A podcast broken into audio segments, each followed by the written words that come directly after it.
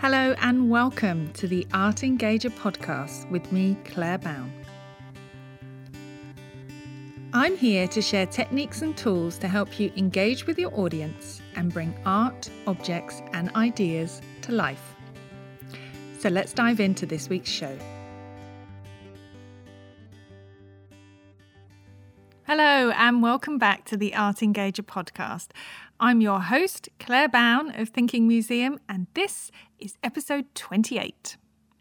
So, on today's episode, I'm focusing on colour, one of the seven elements of art, and I'm sharing different ways you can engage your audience, any audience, into discussion about colour.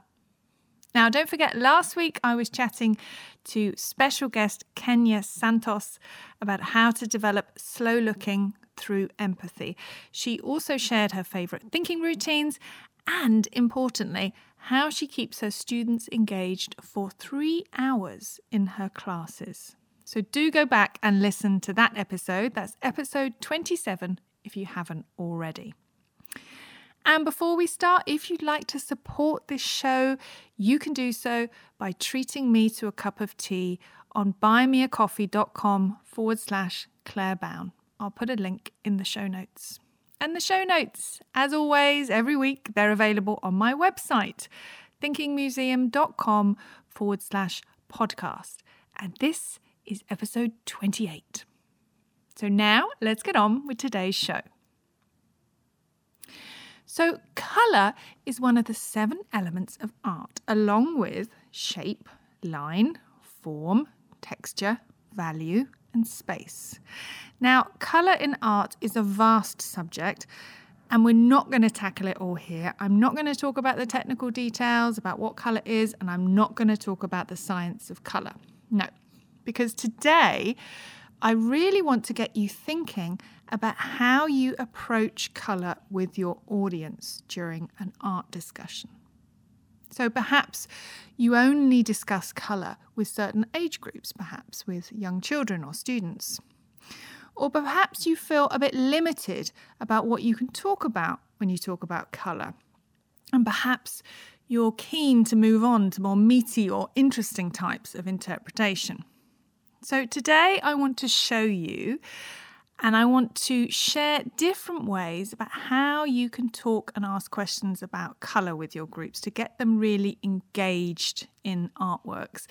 And for this episode, colour is really the hook to get them curious about the artwork and wanting to know more. And I feel colour is really important because it can make everyone feel something. And even if the painting itself doesn't at first glance, maybe the colours in the painting will. And artists always use colour to convey mood and atmosphere. So it is important and it is a hook for engagement that we can use in our art discussions. So let's start with colour, shape, line. So, colour shape line is a really useful thinking routine. It's one of my favourites, and it's a great thinking routine to dis- start a discussion about an artwork. Um, and it really asks you to observe the artwork in different categories. So, you're observing through colour, through shape, and line.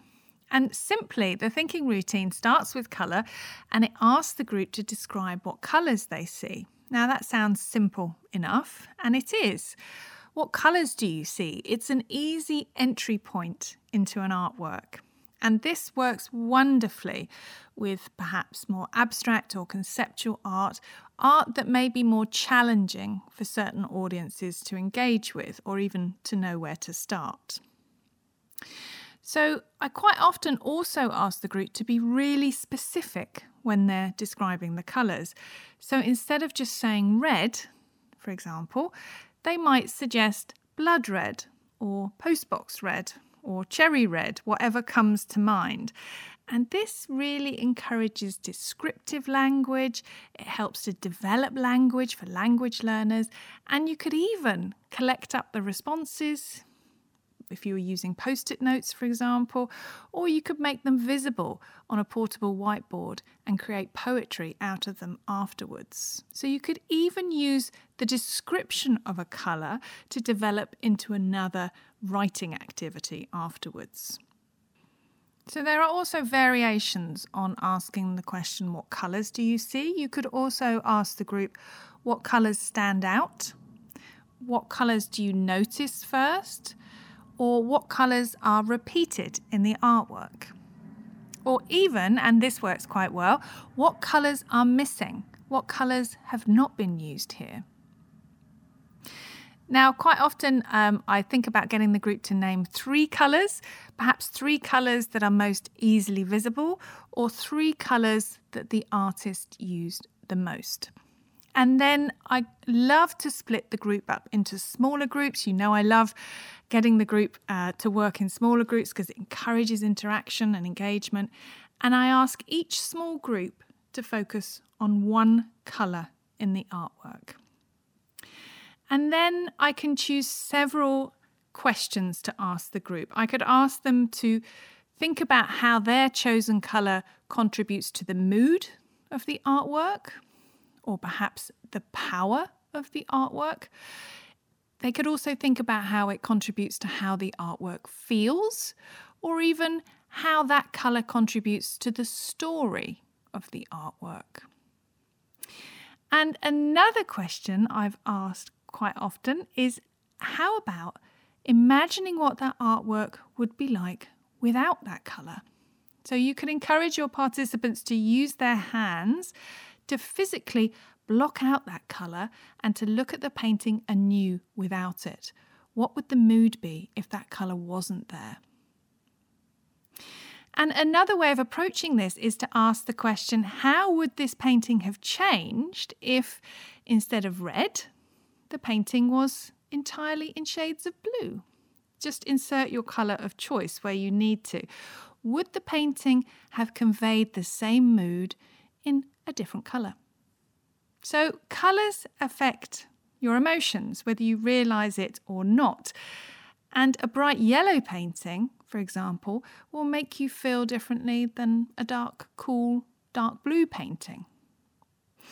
A simple activity is to ask your group to describe the colours in an artwork, like we've just done, and then ask how the colours make them feel, whether they feel happy or calm or sad, for example.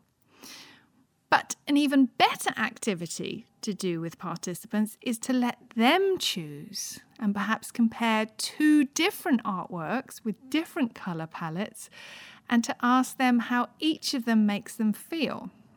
You could even do this in small groups. They could also choose an artwork that stands out for its use of colour to them, and they could then describe what emotions the painting evokes in them. And you'll find with these activities around colours and emotions that your participants will have different responses and different connections. And some colours may make people feel more energy, more activity, more vibrancy, while other colours may make them feel calm or relaxed. And I love these sorts of activities because they give your participants some control, some agency. Um, they have some choice over what they're going to see or what they're going to look at and what they're going to discuss. And this will pay dividends. You'll get more interaction and more engagement out of them as a result.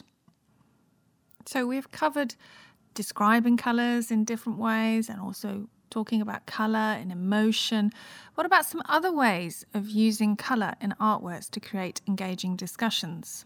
So some artists use colour in their artworks to reflect what we see in nature and to show the world as realistically, as truthfully as possible. But other artists embrace colour in a different way and they use colours we wouldn't see in everyday life. So, a great question to ask after asking your group to describe the colours is how are they different from what you see in nature? And talking of nature as well, uh, we can talk about the time and weather as well. So, Colour can show different times of day and also show different weather conditions too. So take Monet, he's a great example because he liked to paint the same subject, uh, lots of buildings or haystacks, over and over again. And he painted them at different times of day and in different weather conditions. And if you look at these paintings, if you look at them side by side as well, you can really see the way he used colour. So you could explore with your group what time of day it might be. You could look at the brightness of the sunshine or the shadows you can see on the buildings. You could also explore how different weather conditions affect the colours in the artwork. So you could think about how mist or fog makes the colours look. And you could also ask what it would feel like to jump inside a misty painting or to swim in a stormy sea. So, moving on from Monet, let's talk about Van Gogh. So, when we think of Van Gogh, we think of bright colours usually, but his first paintings weren't so bright. His colours changed over time from dark colours to bright. And this is something actually that the Van Gogh Museum in Amsterdam illustrates really beautifully with the layout of the museum. It's uh, laid out chronologically, so you can literally see the colours changing in his palette as you progress and walk throughout the museum. So, a lovely activity would be to share perhaps one of his earlier paintings, um, if you weren't in the museum itself, without letting the group know who the artist is at first, and then getting them to describe the colours and to think about what kind of mood or atmosphere those colours create. Then you could share the name of the artist and ask, you know, what if I was to tell you that this is an artwork by Van Gogh? Does that surprise you? And why does that surprise you? And get your audience, your participants, to think about the way Van Gogh has used colour in this earlier, darker painting. You could also use the thinking routine See, Think, See Wonder Connect, sorry, not See Think Wonder, to compare and contrast the colour in an earlier Van Gogh painting with a later one. You could also talk about complementary colours with Van Gogh's work as well. And complementary colours, this is when two colours, um, perhaps red and green, are placed next to each other and they appear differently. Um, if you focus on the edge between the colour, sometimes you'll see a slight blurring, a slight vibration. And these effects can be quite jarring to the eye as well. And Van Gogh used the power of complementary colours to really heighten visual effects in his artworks. He used complementary colours really to create clashes and contrast and tension. So you could have a discussion with your group about the colours and specifically about complementary colours and ask the group what effect they have on the artwork. You could also involve the title of the artwork in your discussion about colour. You could ask them, how does the colour scheme reflect the painting's title? And finally, you can wrap up your discussions about colour by asking some of the following questions What new ideas do you have about the colours now? What do you see that you didn't see before? What more do you want to know? And of course, our favourite, what are you still wondering about?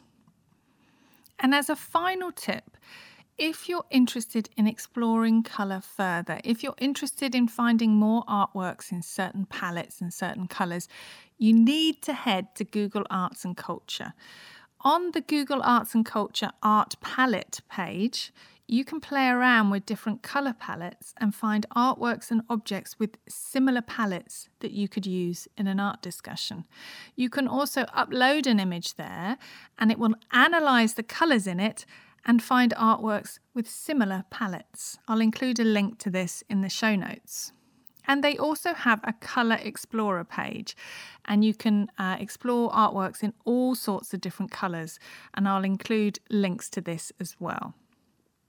So, there you have it some simple ideas for how to create engaging discussions around colour in artworks.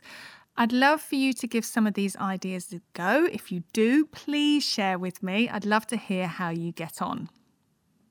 Now, you can find me on Instagram most days at Thinking Museum, and every Friday I send out a weekly newsletter full of inspiration and ideas. I share one thing to watch, one thing to read, and one to listen to. and I share all the upcoming classes and courses from Thinking Museum as well. I'll put a link to the TM Weekly in the show notes. And that's it for this week. Thank you for listening, and I'll see you next time. Bye.